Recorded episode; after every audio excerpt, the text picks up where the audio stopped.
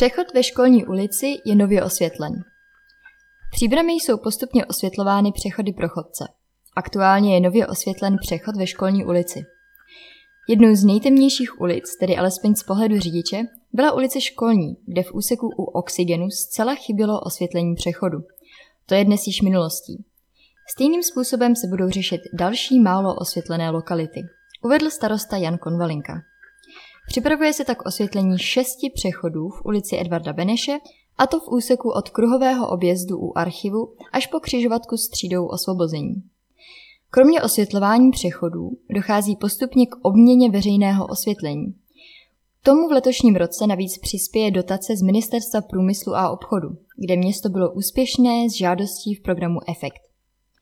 V rámci zmíněného programu se nám podařilo získat dotaci na projekt, který by měl řešit úpravu více než 300 svítidel ve městě.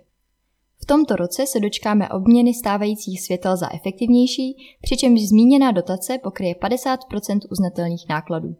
Doplnil starosta s tím, že dojde k obměně světel u hlavních průtahů městem.